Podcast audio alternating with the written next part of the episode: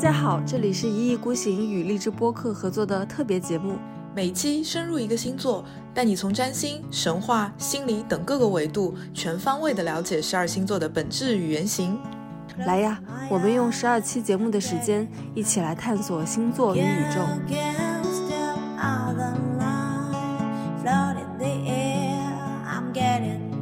你说努力这个词的时候，我觉得没有一个星座比摩羯座更努力。他们特特别的自律，做成一件事情的话，他们就是会从行动上面去坚韧不拔的去恪守各种规则。但是我觉得他可能是三个土象里面最有野心的一个土象星座。他们生活在这个时代，他们应该觉得如鱼得水吧。摩羯的能量重的人会跟自己的身心、跟自己的安全感、跟自己的潜意识失去连接，所以他其实也是自己角色跟责。责任的一个受害者嘛，但是对于一个本身摩羯特质就重的人来说，我觉得他们根本不害怕土星回归，怕什么呢？他们天天都在土星回归，所以他们虽然说用爹的一些话语来跟你说，然后让你觉得很不不自在、很不平等，但实际上他也会像爹一样，就是给你一些资源，给你一些钱，能做一些实际的东西。一意孤行，带你感受玄学的善意。Hello，大家好，这边是一意孤行，我们在进行一场直播，这次是关于摩羯座，我是小林，我是贝拉。今天这个题目就是也蛮好玩的，就是那个以父之名，爹味十足。摩羯座真的是那个那十二星座中最有爹味儿的一个星座，对吧？对，就是反正呃，我觉得可能是我原来对摩羯座还没有这么。爹的那种认知，后来因为研究了占星之后，因为大家知道摩羯座的守护守护行星是土星嘛，然后我们就是经常有一个行话嘛，就叫土星叫土爹，土星就是爹，就那种感觉。所以呃，因为有这一层的这个关系，让我对摩羯座的认知就。又多了一层那个爹味。以前以前我对摩羯座没有这个认知的，我只是觉得他们有一点有一点坚韧不拔，没有觉得那么爹。没事，我们今天就是反正六月二十号就是父亲节嘛，我们今天提前给大家过父亲节，祝各位爹 开心，父亲节快乐，笑死了。好了，小林女士，你曾经对摩羯座有怎么样的认知？我觉得他们还是比较，呃，首先有第一点就是他们特特别的自律。就想要做件一做成一件事情的话，他们就是会从行动上面去坚韧不拔的去恪守各种规则。然后第二个呢，就是摩羯座，他可能就是会非常有耐心，就是他们的那种耐心是，我觉得是十二星座中最强的。嗯，他们的那种耐心是可以等十年、等二十年的那种，以年来计的 那种耐心，就等一辈子那种非常绝对的那种感觉。对，还有第三点呢，我觉得摩羯座其实我一开始的时候会觉得他们是一个，嗯，怎么说呢，是一个相对来说沉默寡言的一个星座吧，因为他们就是，呃，话不是会特别多，因为典型的摩羯座，因为我觉得摩羯座他其实并不是一个很擅长这个。呃，口才很好，不会像双子座啊、射手座那么会说。你你一开始觉得摩羯座是怎样的星座？我觉得从好的方面来讲，就是我觉得他们特别有责任感，然后那种呃责任心很强。就是如果这个事情交给他，他一定能呃给他落地，然后能给他给执行好，而且会执行的非常的严谨。呃，就像你刚刚讲的，就是他们的那种自控感、耐心和那种坚韧的能量非常足。我经常觉得 摩羯座就是橡皮糖、橡皮筋扯不断的那种，但是我觉得摩羯座身上让我觉得有一点呃不舒服，或者说有一点负面的特质是，我觉得他们有一点过于的固执，然后甚至我后来接触的摩羯座会让我觉得他们的那种对于权力的这个权力打引号不一定是事业上的那种权利，我觉得他们对各个层面的那种权利。呃，都有比较多的渴求，然后会还蛮有野心的。虽然他们的表现形式是土象星座的那种比较内敛，或者是你刚刚讲的那种沉默寡言，但是我觉得他可能是三个土象里面最有野心的一个土象星座。对，然后我会觉得他们对于权力、地位、事业、什么官呐这些东西都还是比较有野心的。对，但但这不能算是负面特质啊，只是可能这个特质跟我太不搭了，所以我有的时候看到这样的人，我会有一点呃警惕心，或者是觉得好像呃就是就是有一点不一样那种感觉。但我觉得总体而言，摩羯座给我的感觉还是比较正面的耶，比较正向的耶。因为就是他们他们生活在这个时代，他们应该觉得如鱼得水吧。对对对，我经常就说，我说摩羯座在这个时代简直就是。跟这个时代完美契合，就是再怎么内卷，我觉得摩羯座会凭借他强大的意志力，成为那个 最后活下来的那个角色，就是绝对不会死在第一集。活得最久的是，所以我觉得，比如说像，就举个很通俗的世俗的例子啊，比如说像后宫争斗什么这种的，就这种什么《甄嬛传》什么之类的啊，《甄嬛传》里面的甄嬛肯定就是摩羯座，我我个人感觉她可能是摩羯这种感觉，活到了最后把皇上皇后全全给搞死了。对，还有那种我觉得好多人他就是，比如说做到管理层啊，或者说你发现他就是呃自己去创业，特别是那种比较呃，也不是说那种暴发户那种，就真的一步一步自己去创业的那些人，他身上的那种摩羯特质其实都还是挺重的，就那种非常坚韧不拔的那种那种特质。摩羯座的那个守护的那个行星，还有包括他的那个神话故事里面的那个。呃，就是形象是一致的吗？嗯呃，我觉得还是蛮一致的。我们可以从摩羯座的那个符号来开始讲起。呃，大家其实现在看到摩羯座的符号，会看到一只海山羊。什么叫海山羊呢？就是这是一只拥有着鱼尾巴的山羊。就是这个山羊，它的头顶、它的脚是那个山羊角，但是它的下半身是一条鱼。呃，这实际上是一种并不存在的一种动物，但是它的确变成了一个摩羯座的符号。呃，其实可以。跟大家讲一讲它的这个海山羊的这个来历啊，哦，我我查到了两个，就是跟这个人物相关的一些故事，有两个，然后我觉得这两个故事可能都会跟摩羯座的特质会相关，然后可以跟大家简单讲讲，这两个故事并不复杂。第一个故事其实就是摩羯座的这个呃海山羊的这个符号的一个由来，呃，在希腊的神话里面有一个自然神叫潘。呃，就是这个这个潘是一个自自然神，然后这个潘呢，他原来是一个呃叫牧羊神，他的头上长着羊角，然后下半身就长着羊蹄，然后他的长相就比较的凶狠，也比较的丑陋，然后也是一个存在感没有那么强的这样的一个一个小神吧。对，然后呢，有一天在这个奥林匹斯山，众神正在开会，然后呢，有一个就是万万妖之神叫提丰，就是一个一个呃一个很可怕的。一个 一个怪兽吧，就是希腊神话里的一个怪兽，然后他就闯了进来。他闯了进来以后呢，就是奥林匹斯的神都非常的害怕他，所以众神呢都变成了各种各样的动物就逃走了。然后除了宙斯以外，宙斯可能就不害怕他，然后所有的神都逃走了。这个时候呢，不是这个天界还有非常多的仙女嘛？然后当时有一个仙女就。吓得要命，然后就待在了原地，就也没有逃走。然后呢，那个提风就是这个妖怪，他就想要去捉这个仙女，但这个仙女呢，刚好就是这个牧羊神潘非常非常喜欢的一个仙女。所以这个时候呢，潘虽然平时他的人物形象是非常，呃。怎么讲呢？就是又胆小又自卑，然后也没有什么存在感。但是他当时就呃抱住这个仙女，然后呢跳进了一条河流。然后这条河流呃跟大家讲一下，就这个河流呢就是在这个天界是一条被诅咒的河流。就是如果你跳进这个河流以后，你就会变成一条鱼。然后论宙斯或者是什么阿布阿弗洛狄特，没有任何的神可以把你复原。但是当时这个潘就抱着这个仙女跳进了这条河，然后呢他的。下半身就泡在这个河里，然后上半身呢就拖着这个仙女，然后呃带着她渡过了河，然后就拯救了她，没有让这个仙女被这个提丰给吃掉。然后呢，因为她下半身被泡在了那个被诅咒的河流里面，所以她出来以后，她就变成了一个她的下半身就变成了鱼嘛，所以她就变成了一个半羊半鱼的一个怪物。最后呢，宙斯为了奖励潘的勇敢，然后就把他升上了天空，成为了我们今天的摩羯座。所以现在摩羯。杰作的这个人物的这个呃，这个这个这个星座的符号就是一个半羊半鱼的这样的一个海洋鱼的这样的一个人物的一个特质。对，然后其实从这个故事里面，大家就能看到它体现了这摩羯座非常典型的那种性格特质，就是。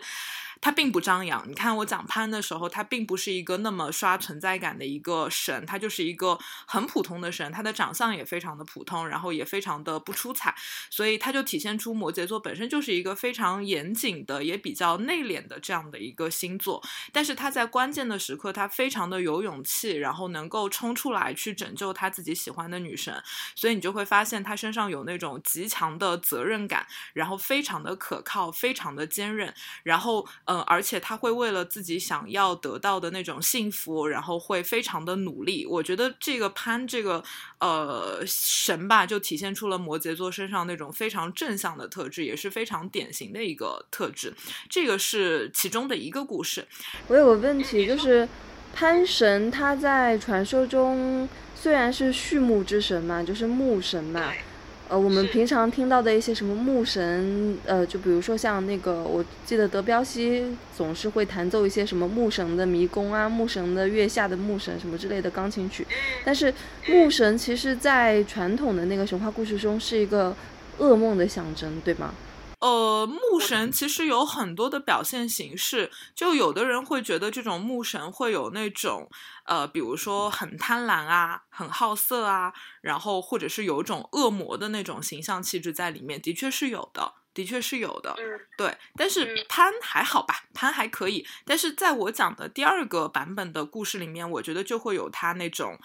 呃，刚刚讲的那个那个面相，就是第二个故事是这样子的。第二个故事其实也跟刚那个故事差不多啊，就是潘他是一个牧羊神，然后他长得非常的丑陋，然后非常的狰狞啊，头上长了两只羊角，然后下半身是呃两只羊蹄，然后呃他后来就是包括像潘的这个。外表后来就被欧洲的中世纪时期的天主教就直接妖魔化成了恶魔的原型啊，这是一个背景。对对对，然后当时这个潘呢也非常喜欢一个仙女，一个宁夫，一个仙女，然后。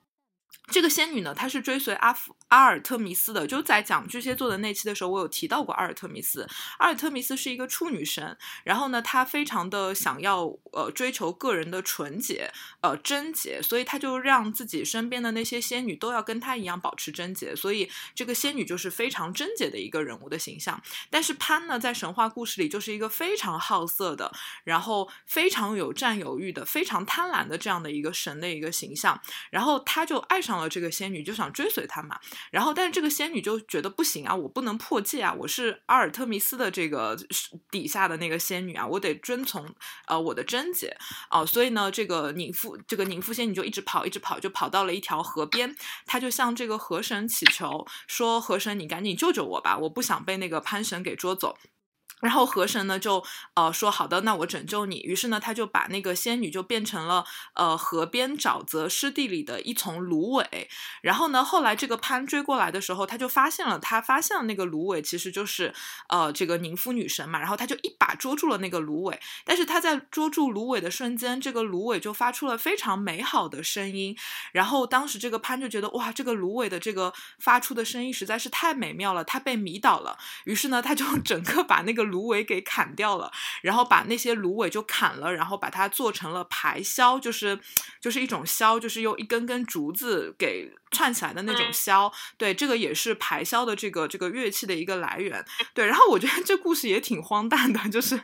这个潘恩，你看他其实你会发现他的占有欲是非常强的，他就是喜欢这个仙女，哪怕你已经变成了芦苇，我都要把你割了，就说不定这个仙女还能变回来呢，就直接把人家给割了，对。然后所以其实你可以从这个故事里能看到摩羯座的另一个面相，就是他非常的好色嘛，他好色是打引号的，就是他会非常。的贪婪，然后他有野心，而且他的占有欲会非常的强，也非常的固执，并且他会为了得到自己想要的东西，非常的不顾一切，就是就是那种能量。所以我觉得，其实从摩羯座的这个海山羊的符号引申出来，潘这个神话人物，然后衍生出的这两个不同版本的故事，我觉得刚好表现出了摩羯座的阳性面和阴性面。对，阳性面就是那种严谨、内敛、坚韧、有责任感，然后非常的可靠；阴性面其实就是还比较好色，然后野心大、固执、有占有欲，会为了得到自己的东西而不顾一切。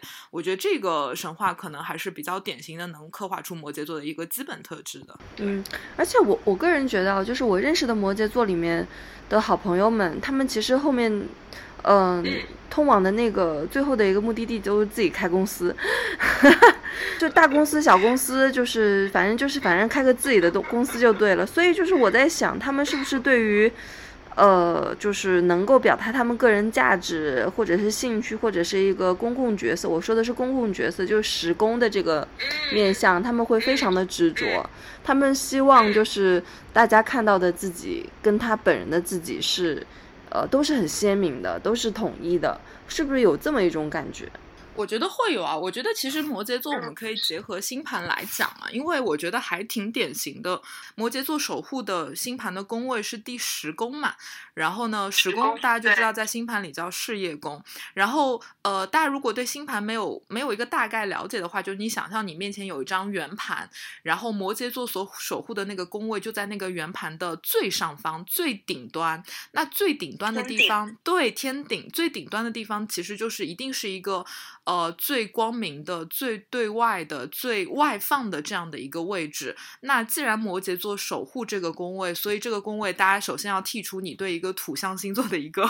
一个偏见，就觉得土象好像都非常的什么内敛呐，然后这个什么非常的务实啊、踏实啊。不是摩羯座，因为它守护了顶上的宫位，所以它本身的能量是非常对外的，而且。你想这个宫位叫事业宫，那显然这是一个非常带有社会身份、社会价值的这样的一个宫位，所以摩羯座其实历来也会跟那种呃事业心啊，然后对于官的渴求啊，对于权力地位的那种渴求都会有挂钩哦，所以他的这个能量其实还是非常的外放的，是有那种对外追求的那种能量的，就是可能跟大家原来想象中的这个。土象星座会很不一样，王思聪不也是土星土那个吗？摩羯座吗？对，王思聪是一股臭的摩羯座，但我觉得他是没有发展好的摩羯座。等等一下可能会讲到，因为我觉得摩羯座可能身上会有那种呃两个两端的极端的特质吧。对，还有包括就是历史上的人物，比如说像雍正，就雍正跟那个康熙啊、乾隆啊什么的完全不一样的一个。对外的一个形象嘛，雍正就很勤勤恳恳，呃，很勤于执政，然后就是妃妃嫔也比较少一点，然后呢，就是反正就是也处罚也是很严厉的那种，像个大家长的那种感觉。对，就是对于权力，就是可以，呃，就是把自己的兄弟都给。搞了的那种感觉，对对对，我觉得他对他，对啊，他他他在历史上，他在历史上确实是那个搞掉了自己很多的亲生兄弟啊，然后自己爬上了就是最终的那个位置嘛，所以他其实他是一个大摩羯，拿着那个大男主的一个。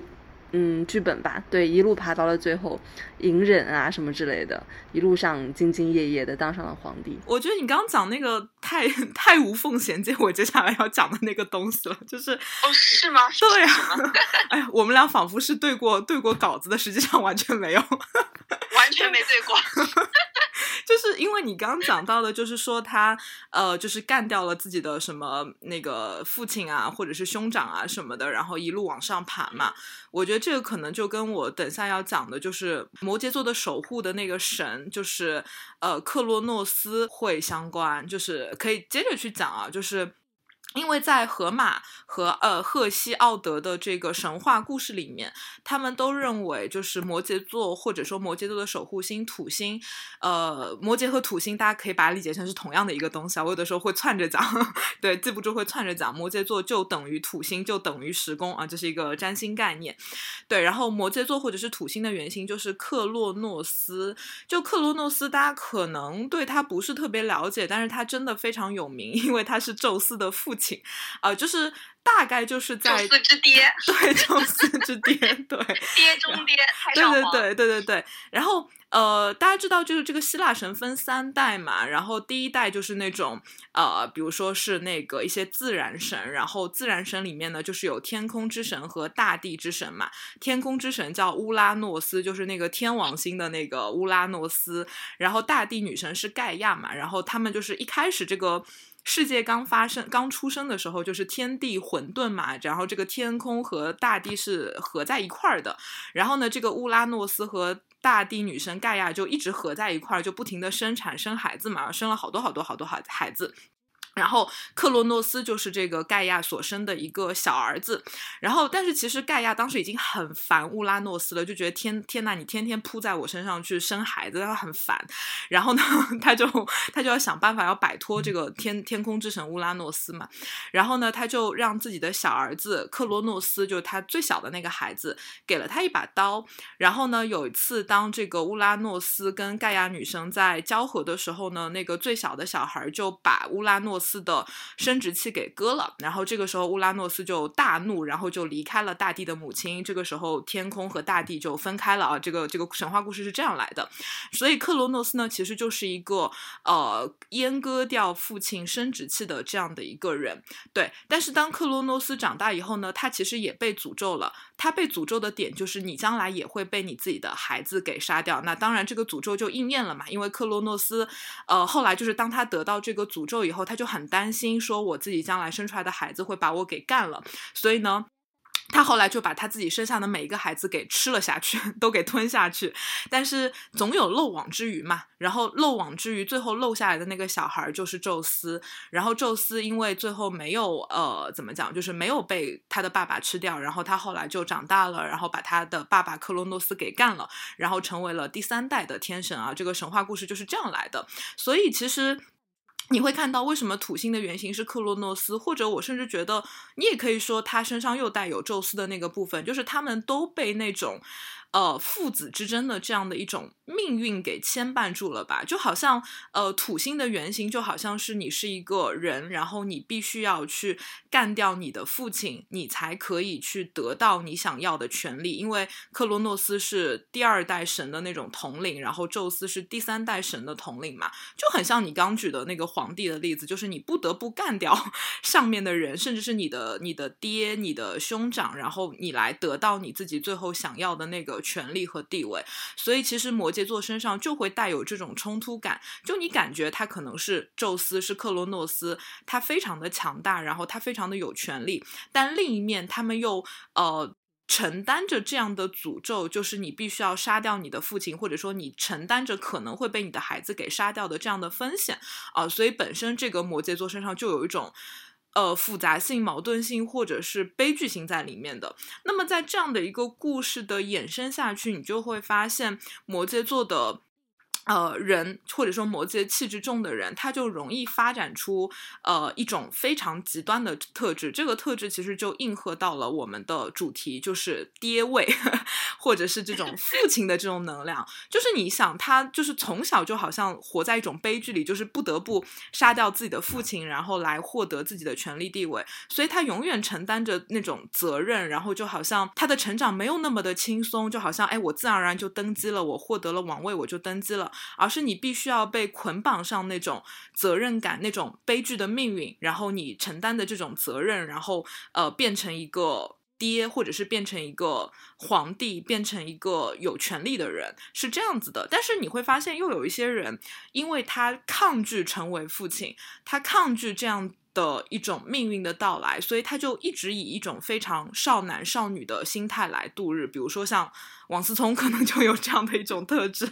就是他拒绝成为一个父亲，拒绝成为一个有责任感的人，所以他可能一直都是以一个小孩的那种心态去成长啊。所以他可能在感情中，在这些呃。看我们看不到的一些面相，可能就做一些非常奇怪的、非常幼稚的事情啊，所以其实摩羯座的人可能就会发展出这两端的那种特质。嗯，而且摩羯座不仅就是说那个自己登上了权力的权力的巅峰，而且他们会在这个巅峰中不停的往前走，最终变成一个工作狂。对，而且而且他会为了的，你看这个在这个父与子的争斗的过程里面，你会看到其实他是有点不近人情的。他是为了得到自己的东西，他是可以拒绝亲情，对吧？拒绝这些情感的东西，他其实是非常冷酷的，非常啊，非常冷酷的，非常冷酷。又孤独吧，对吧？寡人嘛，大家孤独又冷酷。对对对对，他们可能就是真的自称可以成寡人嘛。这么说，摩羯座肯定要哭了。这发展的不好吧？发展的好可能不一样。对，但是我真的就觉得，就像我在看星盘的过程中，我看到那些呃，不一定是摩羯特质重的人吧，我觉得那种什么群星时宫的人啊，太阳时宫啊。呃，我就会说啊，我觉得你很幸运，因为你生活的这个时代刚好跟你的星盘的气质还蛮符合的。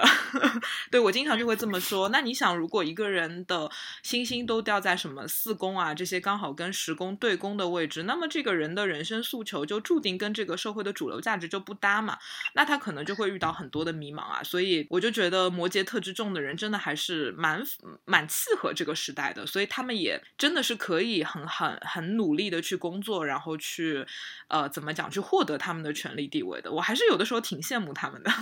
就确实是因为我们还是一个相对来说比较自由。你要是努力，你要是呃机灵一点，然后你你其实要获得一些成功，其实并没有那么难。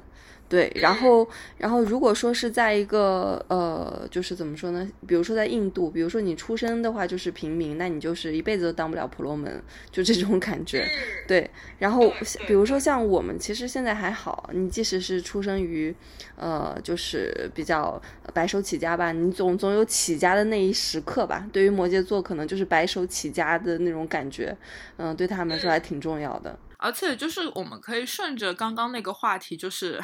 爹位或者是父与子的这样的一个故事往下讲。就其实如果摩羯座的原型或者是土星的原型是克洛诺斯的话，那其实你会发现摩羯座的人可能一生要做的事情就是整合父亲和儿子的这一种能量。那我们可以去想，父亲和儿子到底有什么样的能量？我觉得这其实就很像是我们刚才讲的那个潘这个神的两面性，就是父亲的能量，我们一般去想象一个父亲，就会觉得父亲肯定就是非常的严厉的、有责任心的、有组织、有规则、有纪律的那种能量。但孩子、儿子、儿子就感觉就是啊，就是很活泼，呃，有自己的野心，有自己的欲望，很贪婪，就是没有什么规则的那种感觉。嗯，那其实，在摩羯座身上，我觉得他们要做的事情，可能就是整合父亲的那种严厉感和儿子的那种贪婪感，就很像是讲的那个潘的那个故事，就是他一面就是非常的有责任心，去为了他自己爱的人，就是非常的努力，然后另一方面他又会非常的不择手段。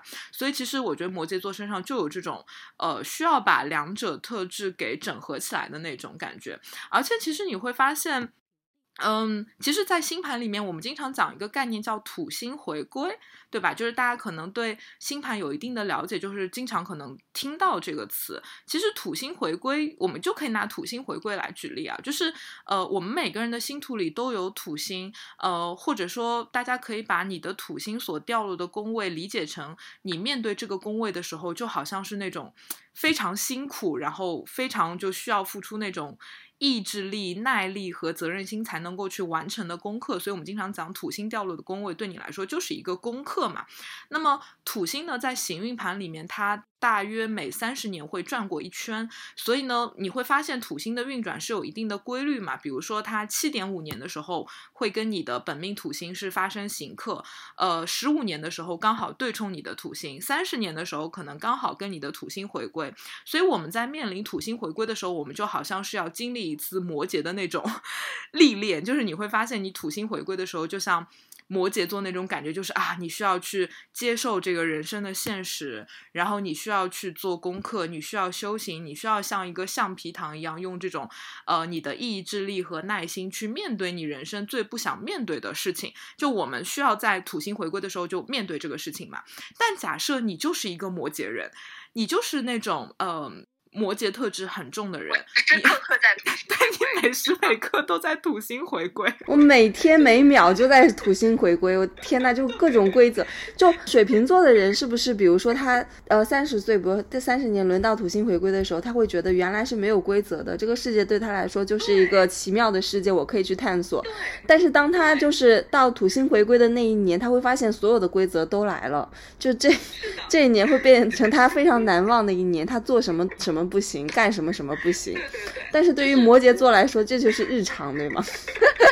我现在都能回忆起我土星回归的时候那种人生的艰难，就是觉得我靠，那两年真的简直是太难了。就差不多二十八九岁的时候吧，因为那个时候在土星回归的前期嘛，因为一般前期会比后期会更辛苦一点，然后也会在土星回归的时候会做出很多人生的大的选择和改变。但是过掉以后可能就好了，依旧是一个比较自由的人，然后也不会对自己有这么多的呃，就是天天反思啊，我是一个怎么样的人，我要干嘛，就不会做这个事情。但是对于一个本身摩羯特质就重的人来说，我觉得他们根本不害怕土星回归，怕什么呢？他们天天都在土星回归，就是他们可能天天都在用这种非常。呃，成年人的那种状态，就是或者说非常现实的、非常外部世界规则的那种方式去处理自己的事情。就比如说，他日常的在反思：我是一个什么样的人？我的价值在哪里？我到底怎么样才能够获得，才能够更成功？他可能一直在思考这样的一些问题。所以，可能对他来讲，他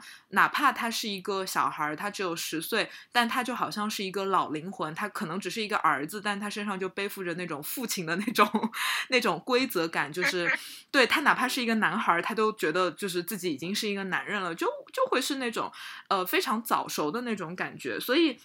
我就我我刚刚还在群里说嘛，我觉得这对我来讲，就是摩羯座和天蝎座真的就是非常。沉重的两个星座就没有第三个，对，而且就是还有一种，就是在你的星盘里面，大家可以去对应，就是如果你的土星的能量非常的重，比如说你的土星掉在上升点附近，或者是掉在一宫，或者是你的土星掉在天顶，掉在十宫，或者说你的土星跟太阳或者是月亮有非常强势的相位，那么你身上的这种摩羯特质非常的重，甚至大过那些本身太阳掉摩羯座的人。对，我们一直在呃跟大家强调说，不是你太阳掉摩羯，你身上的摩羯气质就重。有可能一个太阳掉双鱼的人，但他但他的太阳双鱼跟土星合相，那他的摩羯感可能要比你更重啊。所以大家不要这么的，就是一定对应到太阳星座，这个东西也是也是不科学或者是不严谨的。那那样的人其实就是非常的沉重。我举个例子，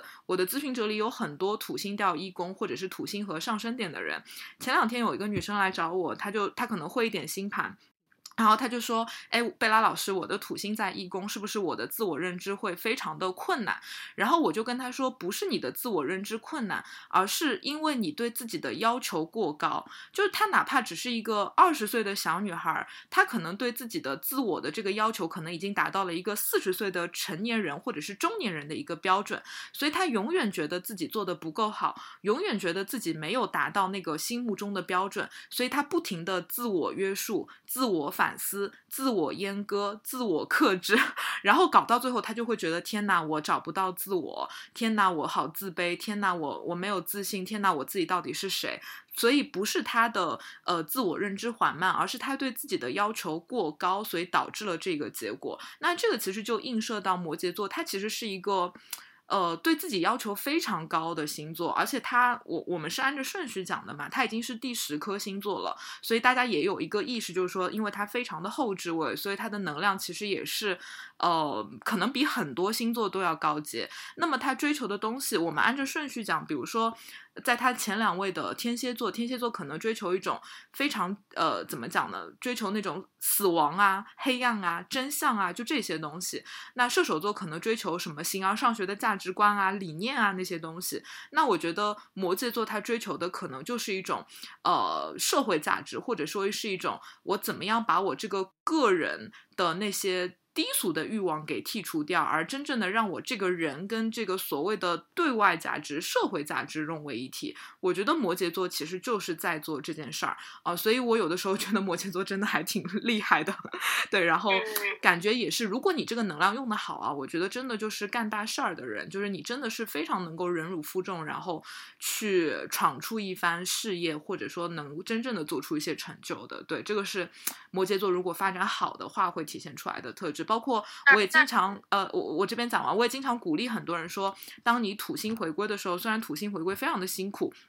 就是特别像我们这种风火象的人，你遇到土星回归简直了，就是万年都不不会这样自我约束或者是自我反思。你在那个一年，你可能自我反思的次数超越了你曾经的三十年，非常的夸张。对，然后但是呃，这可能对你来说也是一个非常难能可贵的一个时机。就如果你能够做好这件事情，那其实你就会有一个非常大的超越，或者说你会从一个小孩成长成一个大人，就会有那样的一个感觉。对，然后你接着讲。但我觉得摩羯座的他想要的那种世俗意义上或者是社会意义上的成功，其实跟我们现在说的成功其实不是特别一致。是因为其实你现在要在这个社会中你要获得成功，其实并不是特别困难嘛。你学会一些技巧，你讨好一些正确的人，你并且你这样坚持做个几年。就好了嘛，你就能成功了。对，但但我觉得这并不是摩羯座的功课，因为摩羯座的功课前面你也说了，是在社会中开辟出自己的位置嘛。那这个是其实是要难得多的，因为很多失败啊、不确定啊、长期只有很少的一些回馈啊，这可能都是折磨摩羯座的一个阻碍。但是我觉得摩羯座他前面其实一开始你就问我嘛，就是你觉得对摩羯摩羯座有怎样的一些印象？我觉得他有两个印两个资源吧，就是。会让他自己在他想要的那条路上走得越来越远，就是前面说的耐心跟自律嘛。就是其实很多，因为摩羯座他不是一个走捷径的，想要走走捷径去成功的这么一个星座，他真的是勤勤恳恳、努努力力，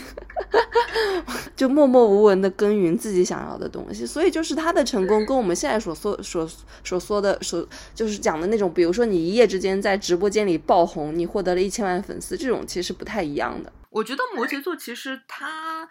他是一个不那么需要别人的掌声，不那么需要别人的关注，不那么需要别人就是就像狮子啊什么这种就需要别人的肯定。像天平，他可能需要别人的那种跟他的互动；像天蝎，他可能也需要那种互动嘛。但是我觉得摩羯对于这个东西的诉求是很低的，他是非常自我的。然后呃，或者说他其实就是。当他坚定的想要拥有一个事情，或者是做一件事儿的时候，他就会用自己的能量去做。他不太会说我要靠着别人，或者说我要，哎，我做这个事儿是为了得到别人对我的喜欢，或者是让别人觉得我我这个人特别牛逼。其实他他对这方面的诉求是非常低的。所以你刚刚讲的，其实呃，我觉得蛮对的，就是他身上的那种。呃，我觉得有一种冷冷的感觉，就有一种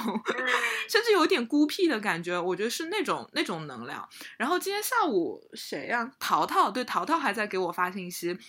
就跟我说，他就说贝拉那个独裁这个这个这个词，他说你觉得这个词是天蝎座的能量吗？然后我想了一下，我说我觉得独裁不是一个天蝎座的能量，我觉得独裁更像是摩羯座的能量。对，因为我觉得天蝎座还是需要那种人际的互动的，因为天蝎特别喜欢探究探究人性嘛，喜欢跟人有强的连接嘛。但我觉得摩羯真的还好，摩羯是那种他想要追求自己的东西，所以像独裁这种比较独的词，独裁啊、孤独啊，然后。冰冷啊，我觉得这样的词是比较，但这些都是一些负面的词啊。我觉得这些词是比较比较符合摩羯特质，而不是天蝎特质的。我觉得里面还是有一些微妙的差别的。嗯，对对对对对。嗯。然后，然后包括就是摩羯座还特别务实，特别踏实。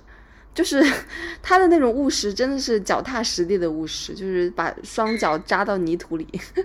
就比方说，因为因为因为他这种务实，会让他抛弃很多幻想。因为你知道，人嘛，欲望总是很多的。就是我今天，比如说我今天想要上月球。然后我今天开始想，我什么时候能上月球呢？然后天天想，天天想，然后往这个方向去努力。但是摩羯座他一开始就意识到，我好，我是想要上月球，但这个不可能。我马上像就，他就马上像那个丢旧报纸一样，把那个 幻想给扔掉。而而且就是，其实我觉得可以顺着讲，我觉得讲那个摩羯座的那种阴影面，就是我觉得所有东西都一体两面嘛。你想，我们刚刚一直在讲说摩羯座是那种。自控能力非常强的人，就是他的那种自我的约束感、自控感、呃自律感非常的强。当然，如果这种能量你能够正确使用的话，你当然可以攀向任何的高峰了。然后，而且你会发现摩羯座就是那种，他当他一旦做出选择，或者说当他一旦确认一件事情的时候，他就会去非常坚定的去行动，哪怕失败了，他也会不停的坚持，就像那个西西弗斯 一直在推石头一样。我觉得这个非常的摩羯，就是我不管怎么样，这个事情再难，我就是要往。往下去做，所以我觉得，当当你说努力这个词的时候，我觉得没有一个星座比摩羯座更努力。而且我觉得摩羯座当他努力起来的时候，你甚至感觉，我觉得他像一个像一个冰冷的、没有感情的机器一样，这么的努力。对，然后就是非常非常的坚定那种感觉。但是我觉得，当这种特质走到一种极端的时候，我觉得就会就会走向一种盲目、一种孤独，或者是一种独裁。对我觉得这个其实已经是摩羯座的一个你走向极致的一个状态，就像。一个很厉害的皇帝，但是当他那么自我的时候，或者说。当他的这种呃，我一定要成功，一定要坚持的能量太重的时候，他就会变成一个独裁的暴君，他就不再是一个，因为摩羯座本身也不渴求要跟别人分享啊，或者是要跟别人互动啊，所以他本身就是自己追逐权力嘛。所以这个能量如果不能够去扭转，或者是矫正，或者是介入的话，他可能就会变成一个暴君，然后他可以为了得到自己的权利，完全的不择手段，然后这个事情会非常的可怕。而且我们刚刚有讲到过。摩羯座它本身守护了星盘的十宫，十宫是星盘里面最对外的一个宫位，所以摩羯能量重的人，他就会其实从一些对外的。一些事物上面去找到他自己想要的一个东西嘛，比如说去发展事业，然后去呃拓展资源，然后一直往外走，一直往上爬。然后当他不满足的时候，他就要走得更远；当他呃就是得不到的时候，他就要更努力。但事实上，我觉得摩羯座的阴影其实就是他对宫的四宫嘛，四宫是一个星盘非常对内的这样的一个宫位，所以摩羯座的阴影其实也是你你把自己变成了工作狂，然后你不停的推动自己，然后往前走，导致摩羯的能量重。的人会跟自己的身心。会跟自己的心灵、跟自己的安全感、跟自己的潜意识失去连接，所以他可能就会变得非常的孤独。他也许很有权利、很富有，但是他可能就非常的孤独，然后他也找不到内心真正的自我，然后他会非常的没有安全感。我觉得其实摩羯座的一个发展到极致，也会带有很多的一些负面的一个特质。我觉得这个可能是摩羯特质重的人可能最后需要去寻找。我觉得就少了点那个人情味，少了点那种情感。绪的那种东西，所以他其实也是自己角色跟责任的一个受害者嘛。我我个人觉得，嗯，你刚刚说那个这么多摩羯座的一些，他就很冰冷、很孤独、很独裁的一些形容词嘛。那你现实中接触到的摩羯座，你会觉得他是有意思的吗？比如说他跟你聊天的时候，你会觉得他很幽默呀、很有趣呀、很有才华呀，然后想象力很丰富啊，你会有这样的感觉吗？比较少那种摩羯特质重的人，我会觉得，嗯，可能跟幽默，我觉得幽默、有趣这些词还比较轻盈。我觉得摩羯座就是非常沉重的一个 星座。就我们不是做过一期节目，讲的是成年人的轻盈法则嘛？然后我就觉得，其实摩羯的能量和天蝎能量，或者说他们的守护行星土星和冥王星的能量，就是最沉重的两种能量。为什么摩羯很沉重？是因为我觉得他们就是对所有的东西要求都很高。那你想你在生活中遇到这样的人，你一定是跟他的相处是不轻松的，因为他看待所有的事物，他都会往复杂了想，或者说他会想要把这个事物、把这个对话拉进入他自己的一个模式，或者说拉进他自己的一种掌控里面。就是你从某个角度来讲，我觉得摩羯座也是非常有掌控欲的，但这个掌控欲可能跟。跟跟射手的那种价值理念上的掌控欲，跟天蝎的那种情感上的掌控欲都有点不一样。他有一种就是说我有一套自己的这个规则，然后我有一套奋斗的一个方式。然后你比如说你这个人的能量太轻了，然后你太不在乎这些了，可能你就没有办法进入他的那种掌控里面，他可能就会很难受。那我也会很难受。所以其实我觉得跟呃摩羯特质重的人，我觉得你跟他们成为朋友，呃最合适的聊天话题就是跟他们聊工作。聊工作，或者说打引号的工作，我觉得聊工作，或者是聊一些有。计划的事情，有秩序感的东西，有规则性的东西。那我觉得，其实你跟他们聊天，第一是他们会非常的舒服，第二是你是可以从他们那儿得到非常多有用的讯息的。但是如果你想聊一些天马行空的东西，聊一些价值理念的东西，那请你去找射手座的聊，你不要找摩羯座的聊。就是就是你要你要分你要那个就是撇开来，就哪怕你今天跟一个摩羯座的人开启一个非常灵性的话题，然后非常呃。天马行空的话题，他最后可能也会把你拉到一个非常现实的角度，他会从一个现实的维度跟你讲说，哦，虽然你你的想法非常的理想化，但是从现实的层面，第一怎么样，第二怎么样，第三怎么样，所以他永远的在给你，呃，现实的那个当头棒喝，把你从那种，呃，想象的，然后幻想的天马行空的状态里面一秒拉回现实。对我觉得摩羯是这样的感觉，你不能说他。无趣，就是你偶尔跟这些人聊，还是能感受到一些好玩的东西的，对。就灭嗨王呗，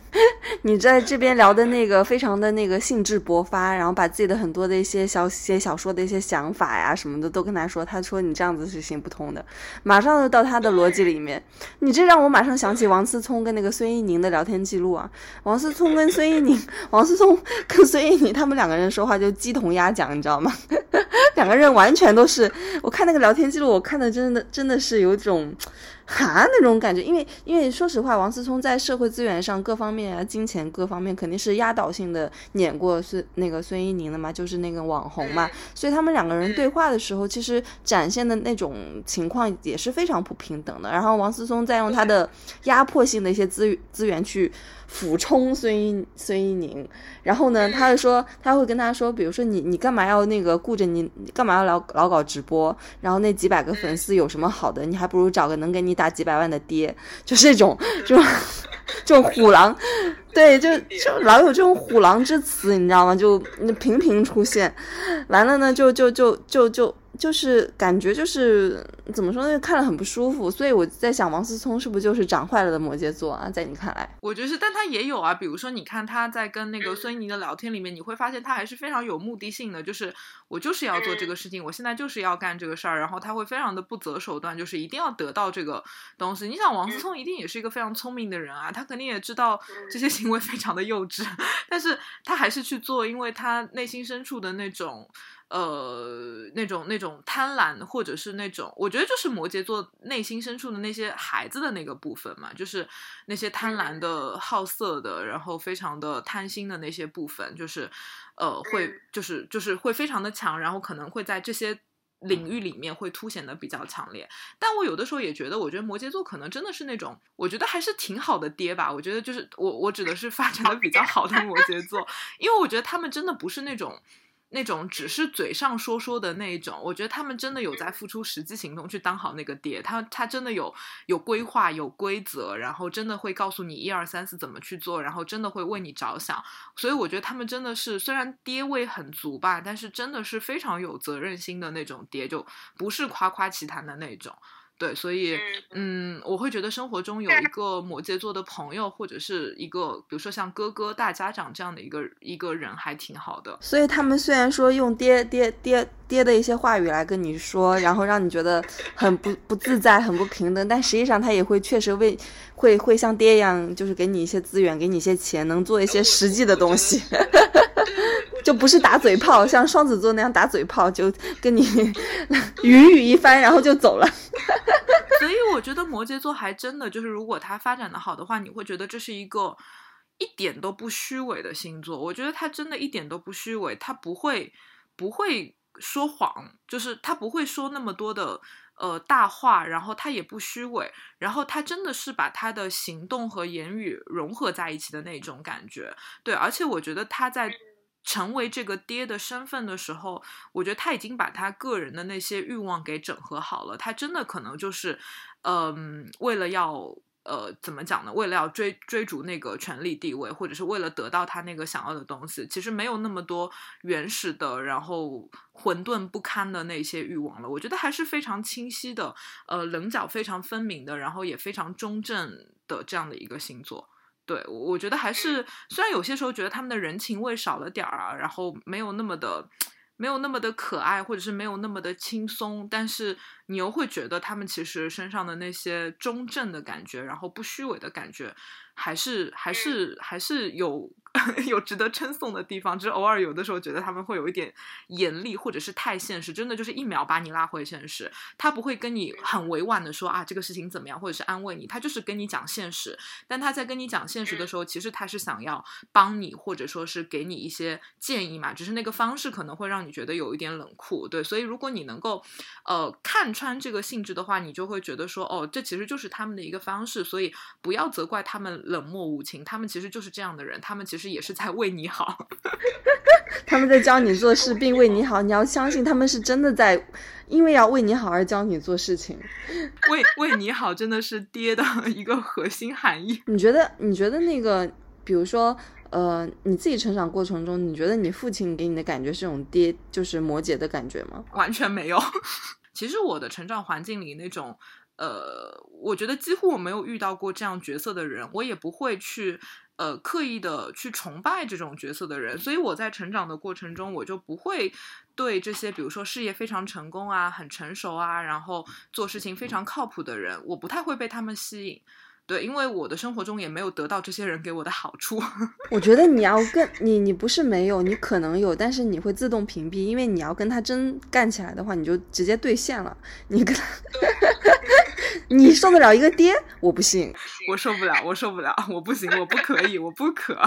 对，就是你，你，我，我，我不觊觎他们给我的一些好处，他们给我的教导，所以反过来，我也不会去崇拜他们的。那种强大吧，我觉得就就是对我来说就比较的无感吧，就是就是就是比较比较中性的那种感觉。然后我觉得还是挺挺有意思的，因为因为其实生活中还是有一些比较幽默的摩羯座。然后我想我在想他他因为单排不论嘛，所以他可能就是只是太阳是摩羯，实际上他其他的一些风向或者是水象的一些能量还是挺重的。因为摩羯离射手很近嘛，有可能他金星水星掉在射手，那这种其实你会觉得他虽然在摩。姐，他大方向，比如说在工作上面，他事业上面，他还是非常严谨的。但是他可能在跟你聊天呐，或者是情感里面，他还是会有射手的那种天马行空的。我觉得这种就比较更可爱一点吧，或者说。呃，性格特质更丰富一点，但是你有偶尔也会遇到那种非常纯粹的摩羯座。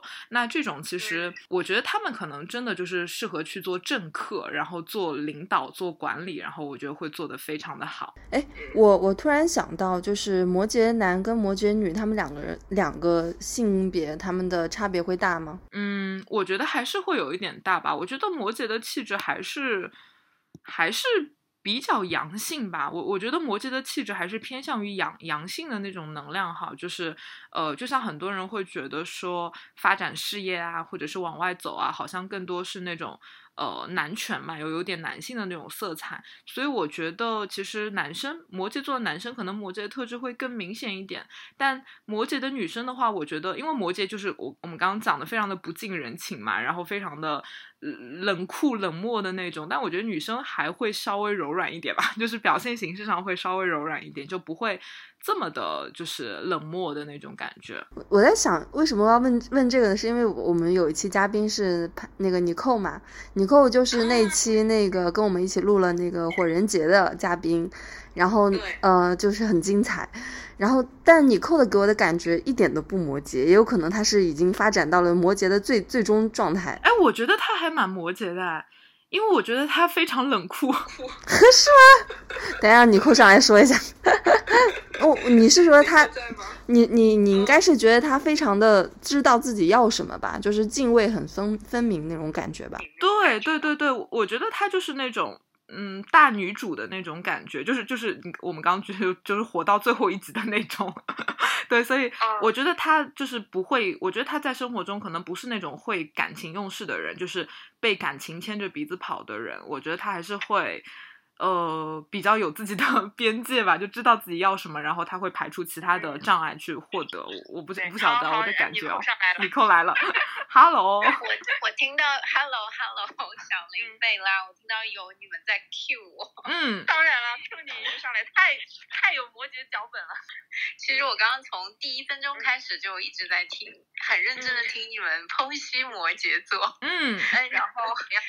嗯，其实大部分是对的，但是有几点我觉得可能要略加说明一下，就是在刚刚开始的时候，呃，贝拉有问小林说对摩羯有一些什么呃就初始的印象，然后小林就可能会说觉得摩羯座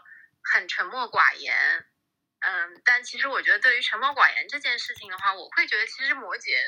因为我自己是摩羯座，并且其实我生活中有非常多的摩羯座，尤其是男性，我会觉得其实摩羯座非常非常能说会道，嗯，不然他们怎么好为人爹呢？哦，对不对？这些爹言 爹语都是要靠说出来的呀，所以其实摩羯座并不真正沉默寡言，他们。他们其实很嘴皮子很会掰的，然后关于野心和对权力的渴望这件事情，我自己的认知是，嗯，我觉得其实有野心是因为摩羯座觉得大部分其他人都不太行，真的我不骗你们，就是就是作为一个摩羯座，其实有时候会发现自己有这样的一种感觉，就是会觉得说，哎，身边。的人好像都大龄不灵，算了，还是我来吧。这份野心，我觉得有时候可能并不是说主动说我要去，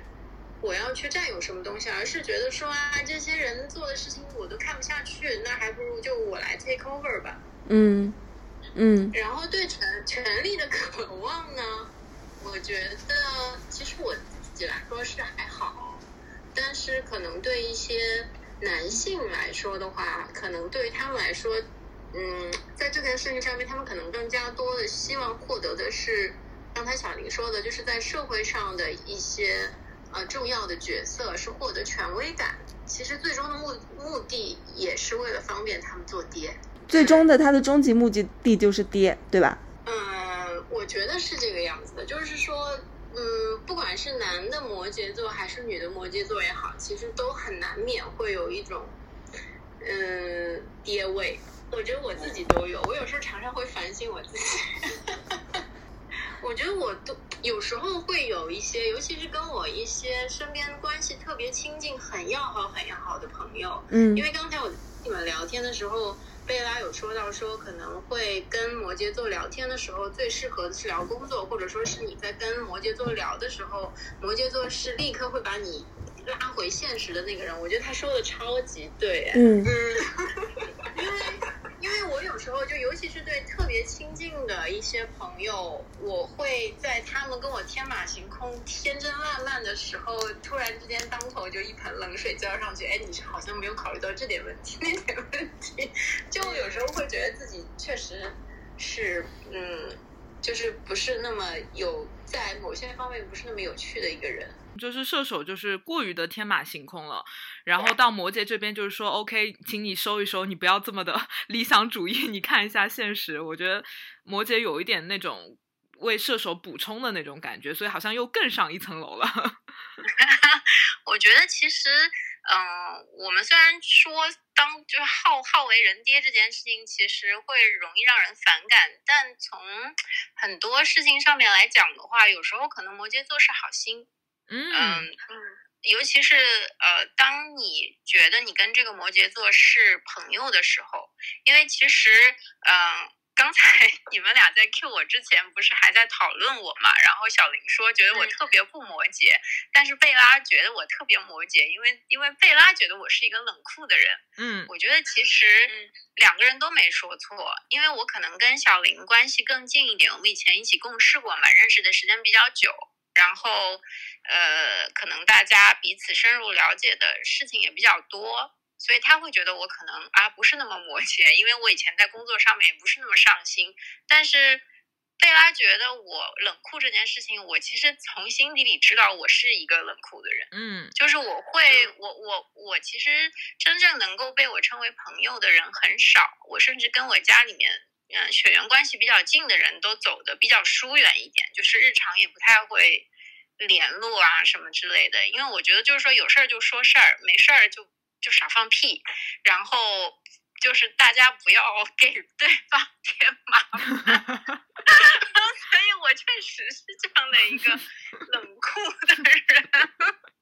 但是。但但是当我真的就是说，如果你你你有感受到一个摩羯座把你当成朋友，或者你觉得你可以把一个摩羯座当成朋友，跟他聊一些你心里的话的时候，这个时候如果摩羯座让你觉得他开始当爹了，其实他本质上是希望就是对你有点帮助，或者说是他觉得你可能飘得太高了，他想要试图把你拉回地面一点，就是说，哎。不要不要太飘，其实还是要我们还是要回归一下现实。作为一个摩羯本本节，你有飘过的时候吗？在你年幼的时候？有哎，嗯，我觉得有的，因为其实我觉得我在三十五岁，严格意义上来说的话，我在三十五岁之前，我都没有觉得我自己像一点点像摩羯座。我曾经认为我自己是一个完全没有摩羯座特质的人。嗯 嗯。但是我觉得，就是从其实从三十三岁开始经历了生活当中的一些比较大的变化，可能就是什么土星回归啊这类乱七八糟的，然后就是突然之间发现，就是要去接受土星的这个能量，然后开始去适应的时候，就过了三十五岁之后，就一下子就觉得自己特别摩羯，然后现在就是对于工作啊，对于。很多事情啊，就感觉自己的，就以前会觉得自己找不到那根轴，但是现在就发现说，我就是一个可以是一个非常自我的一根轴了。我能知道说我自己的自己的人在哪里，然后我我到底想要什么，然后有有些什么事情其实对我来说根本是可有可无的，就现在脑子非常清楚。嗯嗯，所以我之前不是在群里面有有说一句说。因为我记得我们群友好像有人说觉得自己也不摩羯，因为我也是这么过来的，觉得就是所有的假摩羯都是因为年纪太轻，或者说是精力不够，还没有成长好。对对，这也是为什么你们刚才在聊到说男生和女生的摩羯座的区别在哪里？其实我觉得其实区别挺大的。嗯，我觉得反而就是说。嗯，年轻的时候摩羯座的男生会比较优秀和突出，但是开始年纪大了之后，反而是女生的摩羯座会越来越优秀，但是男的摩羯座就，我觉得大数据上面来看，至少从我接触的人来看，越来越不行。是是你觉得他们太固步自封了吗？一方面是固步自封，另外一方面的话，我觉得就是普遍意义上来说的话，男性的心智成熟的，就是脚步永远都要慢一些于女女性，甚至说就止步在，你不是有句 bullshit 说男人至死是少年嘛？嗯。就是你说这长不大，你说这长不大的人就肯定是假摩羯嘛，就是就搞不好的摩羯嘛。那那这个那这个理论岂不是可以套到十十二星座所有星座上面？其实我觉得大部分情况下面，就是在大部分的星座情况下，我觉得都是女生会略强于男生一点吧。我觉得就可能就是普遍意义上男的都不太行。Sorry，如果有男性观众的话，我我没有针对所有人，我只是针对大部分。大部分男性躺枪。没有没有，负一负一，非常认可。我，可以听到是吗？可以可以。我想说，就是王思聪这件事情出了以后，舆论舆论的那个导向分别是两极化。哎，有一方的人就是其实是还是站王思聪的嘛，他就觉得那个女生，因为她原来有一些黑料黑料嘛，黑历史嘛。那现在就是他他他们他们会觉得，哎，这女生错在先。王思聪原来的他有一些自己的一些，他的社会地位可能是什么国民老公什么之类的。但有一有一方就是会，呃，觉得王思聪是一个厌女百科全书，就是跟他，对，就是就觉得王思聪根本就不尊重女性，把女性当成是一个玩意儿那种感觉。就是这两两方，我看到社会上的舆论还挺多的，挺对立的。反正我是在第二个观点上面的，但是我觉得这个事情，嗯，就是昨天我才知道王思聪这个人是摩羯座，我当时跟小林说了四个字：奇耻大辱。真的就是太可怕了，因为其实我觉得摩羯座普遍有一个特质是在于，我刚才有说过，摩羯座可能觉得大部分人都是傻叉，嗯。所以说，就是自己就是，但是摩羯座非常害怕自己成为别人眼中的傻叉，所以这就是为什么摩羯座会深耕自己在某一个领域、专业领域上面，他一定要让自己有所长，就是长远的发展，或者说有所专业的地方，或者是怎么样的话，他是希望说。我不要跟那些傻叉一样，我跟他们不一样。但是摩羯座非常害怕自己成为别人眼中的傻叉，所以这就是为什么摩羯座会深耕自己在某一个领域、专业领域上面，他一定要让自己有所长，就是长远的发展，或者说有所专业的地方，或者是怎么样的话，他是希望说我不要跟那些傻叉一样，我跟他们不一样。但是王思聪的这种做法，我觉得让我觉得非常。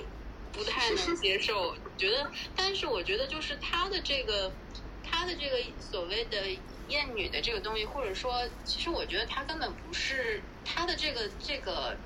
这个厌恶的程度，已经不仅仅只是针对女性了。我觉得他是对大部分普通人都没有在当人看。嗯，对，嗯，对，所以是这个可能王思聪这个人他做出来的这些事情，可能不太能够简单的归咎于星座，而是说这个人他本身的性格上面就是有缺陷的。我一直觉得，就是我看他的这些聊天记录，其实我是觉得很可怕的。我从头到尾没有觉得他是一个舔狗，我觉得他就是一个。在拿着金钱当当刀子抵住女生的脖子，说你从不从我，你从不从我，你不从我，我就杀了你，这种样子的一个人。哎，我我真的觉得就是到，因为就是就是我们这几期讲的那个星座嘛，我觉得就是从天蝎开始，天蝎、射手，我觉得摩羯那种。呃，比较比较也不能说高傲吧，就就是像潘达说的，就是觉得嗯，好像别人都不大行。我觉得这种观念好像在天蝎、射手和魔羯那边都同时存在。我记得讲天蝎那期的时候，谁啊？Teddy 嘛上来讲说，天蝎座陷入了一种抓傻逼的游戏里面。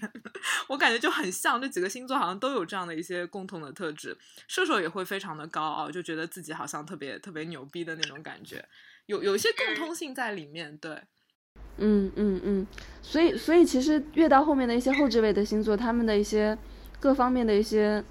呃，你会觉得会把自会觉得自己天生是有一种使命感吗？我觉得有啊，就刚群里还在谁问奶奶瓶嘛，不是说问说那双鱼不是最后一个吗？我觉得真的到了那一期，请一些双鱼上来讲一下，我觉得双鱼心中肯定觉得自己特别牛逼，自己就跟世界上所有的人都不一样。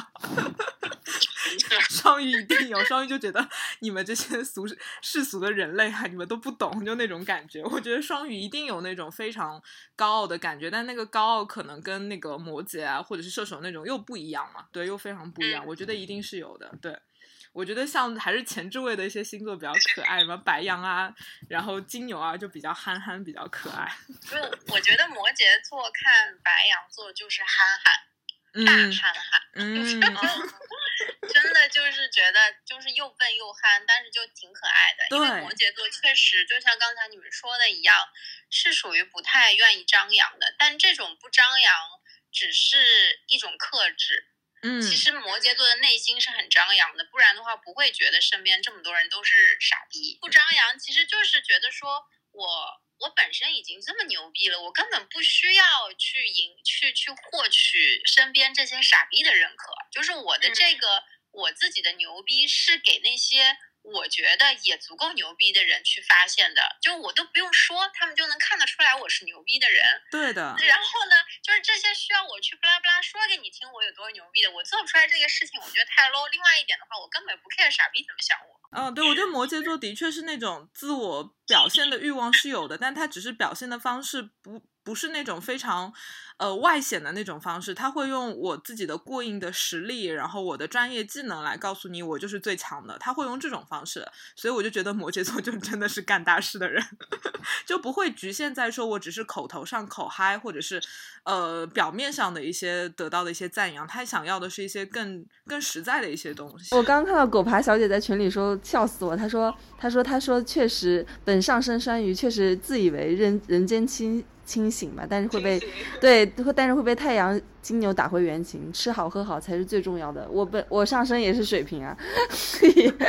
也自以为人生人间清醒，但最后还是说吃好喝好最重要。正好那个潘潘娜这个大摩羯在这边，我想问一下潘，你觉得你觉得作为摩羯座的女生，你会更喜欢怎样的一些男生？会被哪样的亲密关系所吸引呢？我还是喜欢年纪轻的男孩子，因为他们好掌握，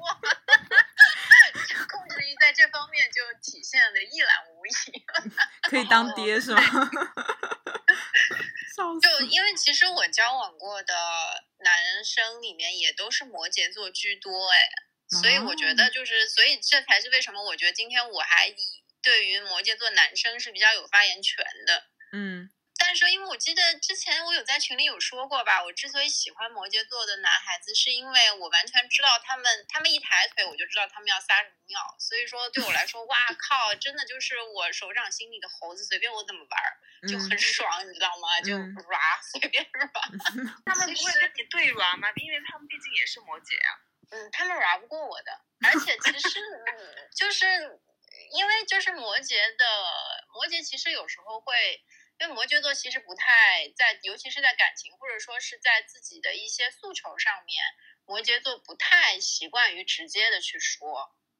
他们需要你去揣摩一下，因为他们会觉得说，如果你足够聪明，你足够优秀，你足够爱我，你足够怎么样怎么样，你就应该 看得出来，在这点上摩羯座倒挺挺那什么的，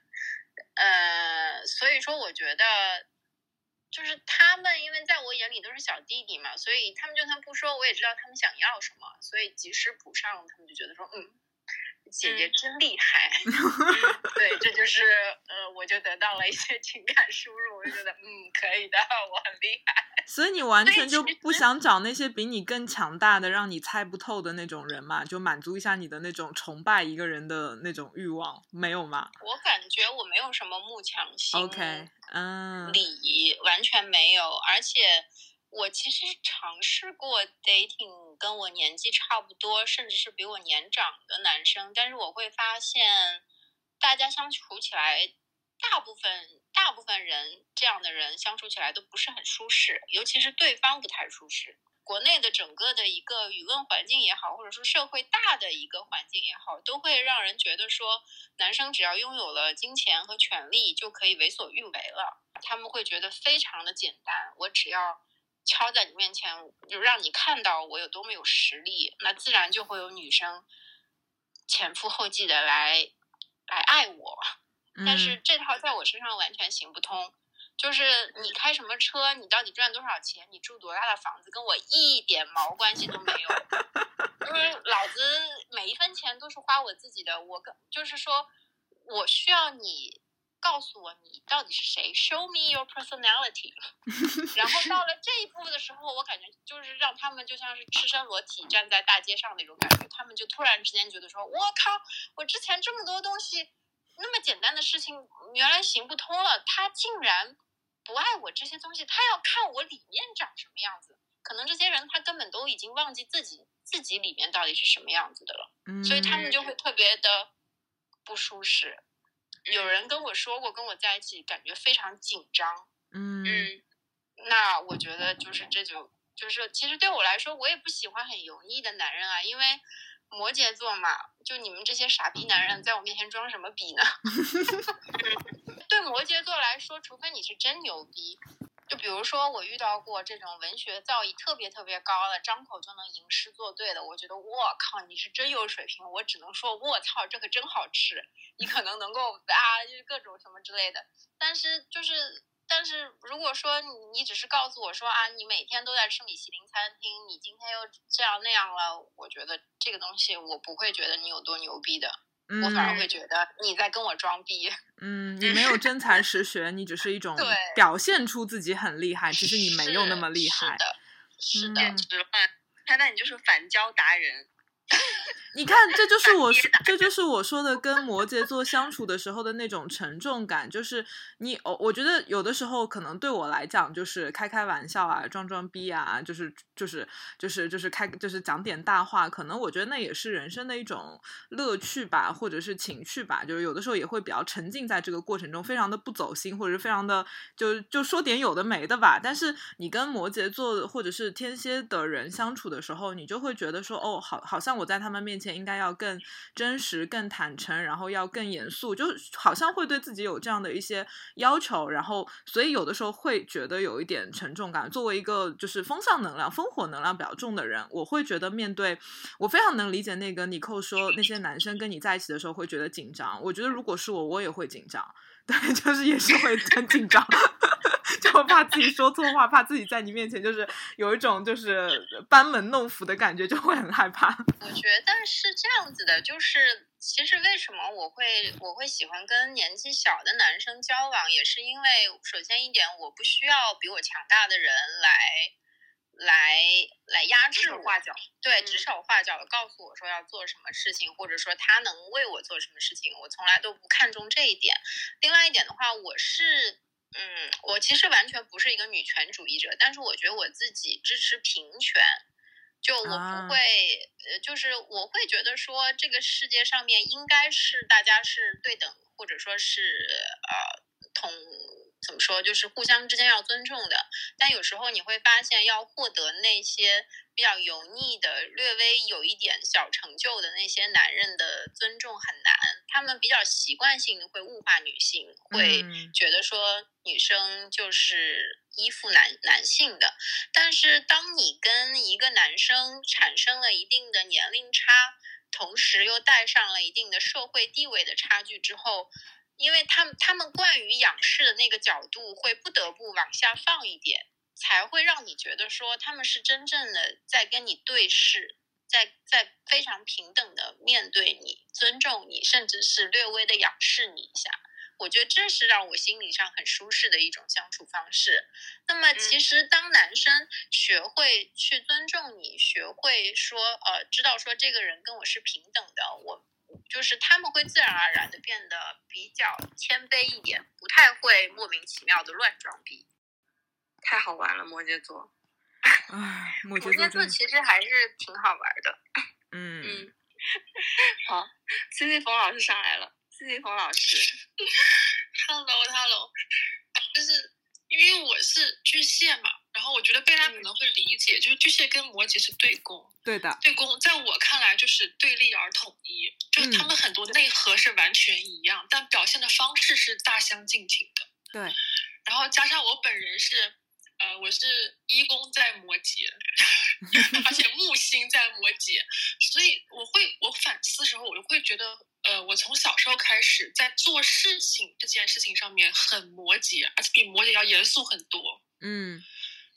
就我刚刚群里面也有分享说，就是在我看来，我做的每一件事情，我花的所有的时间都必须要物超所值，必须要认真对待。如果在我 care 的点上面，如果对方没有认真，我就会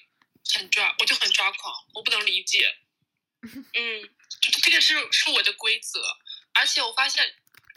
我自己在比方说关系当中，我很享受一定要有秩序这件事情，就是我们把规则定得很好，在规则之外你可以自由驰骋，但是在我们说好的规矩之内，你不能够去触碰它。嗯，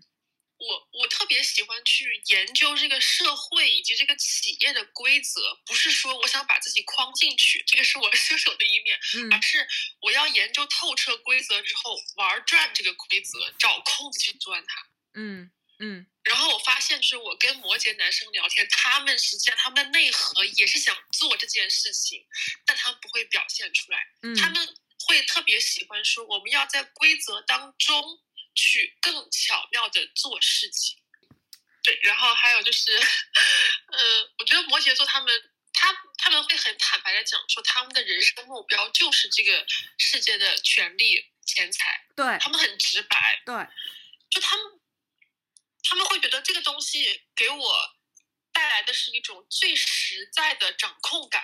嗯，而不是什么虚无缥缈的你所谓的什么安全感啊，你属于我啊，这些都都不重要，嗯，我只需要我能够很切实的能够知道这个社会的等价规则是什么，嗯，然后我去实现它，嗯嗯，哎，那你觉得巨蟹和摩羯的最核心的统一的那个点在哪里？嗯。对于我们的安全感的来源很坚持。我对可能对于我个人来讲吧，我不太需要别人去认可我的价值观。OK，我只坚持做我自己的事情。我可以举个例子，比如说，像我经常，如果是比方说准备考试，我准备一个什么事的时候，我可以脱离人群半年之久，不跟我的朋友做任何的联系，但我就默默的做这件事情，嗯然后等它做成的时候，我特别享受那种啊，我以一个完成的姿态闪耀登场，然后大家会特别傻眼，说原来你去做了这件事情。嗯对我就是享受这种隐忍带来的快感。你真的是巨蟹加摩羯的能量，好可怕，双重。有有点，而且我觉得，其实我自己觉得巨蟹跟摩羯其实非常的合适，啊，是的，对的，因为只要巨蟹把自己，嗯，自己太过于的敏感，以及强加在别人身上那种你的猜想，把这一点摘掉，就是其实很合适，因为我我会觉得我特别喜欢被憋，你被就是我喜欢被憋，对对对，我很我很享受别人跟我讲说，你要这样，你要这样，就他掌他来控制我，让我会觉得这是一种踏实的安全感。就对于我来讲，就其实其实我个人而言，普遍意义上来讲，我得帮摩羯座说一句，大家可能会觉得摩羯座城府很深，谋划很深，但实际上我觉得比心机的话，摩羯座绝对不是，绝对是玩玩不过那些有心机的人的。没错，就是在在刚开始的时候，就是你们不是说啊，觉得摩羯座一定是《甄嬛传》里面的甄嬛，或者说是能活到最后的，我完全持反对意见的。嗯，我觉得，我觉得摩羯座很有可能是甄嬛里，就是《甄嬛传》里的那个皇后，很有可能对嗯，对，我非常同意。对不对？是不是？你这么一说，我也同意了。甄嬛绝对不是摩羯座，摩羯座根本不会有心机到这个地步的，不可能的。嗯，嗯其实摩羯又呆又轴又憨，真的。对，没错，摩羯座其实没有什么心机的，只是摩羯座就是觉得说我不想跟其他的人啰嗦，然后我只想把我觉得能做的事情做好就行了，所以会给人有一种人狠话不多的假象，但其实嗯真的没什么心机的。然后关于 摩羯就是呆憨这一点，实际上大家可以从潘达老师刚刚讲话可以看得出来，就如果是一个心机重的人，他不会把他的内核以这么一个很直白的方式赤裸裸的讲出来，而是会一个非常婉转、很巧妙的，比如说像 巨蟹这种。就是花样的表达出来，但是潘达老师他刚刚的很多言语特别直接，直接就嗯对，嗯就表就说明摩羯是真的狠。哎，我刚刚就想问的是，因为我没有看过那个《甄嬛传》，我对你们说的人物完全没有概念。但是我想问的是，能活到最后的一定是需要靠心机吗？我其实刚想表一开始说起这个，我想表达的是，我觉得其实摩羯座是可以靠着他的那种钢铁般的意志，是可以撑到最后的那种感觉。对啊，那个皇后就是靠着钢铁般哦的意，志那我懂了 OK，我赞成是皇后。铁般的意志从甘露寺回到了皇宫啊。但皇后的她的能够坚持的那个底色是非常单纯，她只是一心爱着皇上而已，是的，没错，太傻了。没错。但我觉得这也是面对这个世界的一种方式，就是我就坚持我自己，我也不耍那么多心机，然后我也不搞这么多有的没的，我就是这样，我就硬杠，杠到最后活就活，死就死，我就觉得还就是还挺挺好的，就是，那种这个就非常摩羯啊，对对对说，我我才说那个皇后一定是摩羯座，啊但甄嬛绝对不是的。所以皇后是多少集死的，还是她坚持到了最后？好奇反正是最后倒数第几集死的。啊，那也很厉害了，那非常厉害了。对，因为我前面之所以觉得那个甄嬛很摩羯，是因为她也有钢铁般的意志。她不是从甘露寺被这个妃子被废了以后，然后她就是去出家当尼姑还是什么去修行嘛。完了以后不是就是默默耕耘，然后再再回到那个皇宫里嘛，因为她要活下去嘛。所以我当时是这么想的。但皇后确实也是，就但但是他到后面就是他一直在演嘛。但皇皇后其实她不太演，是摩羯座是一个嗯怎么说呢？她不是特别爱演的一个呃形象吧？对吧？对对，她不是那对，种耍也心机也不太演得来，对，也嗯不太演得来。对因为我觉得你快脸嘛 哎，真的真的，普遍意义上来讲，摩羯都长了一张看起来挺生气的脸，对你看霍建华，还有呃流川枫，就是 《灌篮高手》里面那个，他们就是每天一副死脸，但是内心波涛汹涌。对，所以这是摩羯座可爱的地方嘛。嗯，是你了我真的解了之后，就会觉得他们超可爱。我真的超级喜欢摩羯座男生。而且我觉得，就是虽然我一直在讲，我觉得摩羯很符合这个时代的规则，但是，哎，水瓶时代不是要来了嘛？就像我们下周要讲水瓶座，我觉得可能这个时代风向又在变了，所以可能像摩羯的那种，可能比较比较官气的那种，或者是现实的那种东西，可能又会随着社会风向的变化而变化。对，我觉得可能这个话题我们留到下周讲，可能应该也会比较有意思。我觉得是时代整个就转向那个水平时代了嘛，对吧？要讲水瓶座，我还蛮紧张的，完全不是很了解。你自己不是上升水平吗？嗯，但是越来越憨了，就一点都不水平了。现在，哎呦，这这今天就是没想到，就还是挺挺话题，还是延展的很很宽的。到到了最后是那个《甄嬛甄嬛传》的讨论，然后包括 Jasmine 老师，我觉得刚刚说的也很对，就是呃，刚刚 C C 冯老师也说嘛，就是摩摩羯座确实是变通力不强，就是他没有办法像水啊、像风啊这些那个星座的能量一样，去时时刻像去抓住一种呃时下当下那个人在想什么，他还是活在，我觉得总体而言还是比较活在自己的逻辑里边吧，很难变，对不对？是的，嗯就是对图图像的那种固化嘛，对吧？固定的感觉，嗯。对对对觉，得是有道理的。就是嗯对于摩羯座来说的话，我拿我自己来做例子，就我可能不太会是那种特别擅长小转弯的人，我可能一转就是人生的大转弯甚至是一百八十度的大转弯。嗯对，嗯嗯，对，就其实还是不会走捷径嘛，我觉得，不是一个嗯走不太会走可以这么说。对，就是可能在这方面的小聪明确实是有点使不上。对，不屑于用小聪明吧，我觉得不屑于走捷捷径，太高傲了。嗯，就是好听一点的说法，我觉得叫做不屑于。但是我觉得，如果说深度剖析的话，其实摩羯座确实是缺乏这方面的心机的。当然，不是说所有的摩羯座都没有心机，但是真正有摩羯的心机座，应该就真的是天下无敌了吧。好，今天非非常感谢那个各位嘉宾上来的分享，特别是谢谢尼克老师，谢谢，哎呦，分享了一大堆，而且你非常无情的开始剖析自己，确实有的时候是个憨憨，对。然后今天非常感谢大家，就是嗯，已经十一点半多了，然后明天还要上班，谢谢各位，晚安，我们下周四见，下周再见。下周四见，对，下周四水瓶座，拜拜，好，拜拜，晚安。晚安。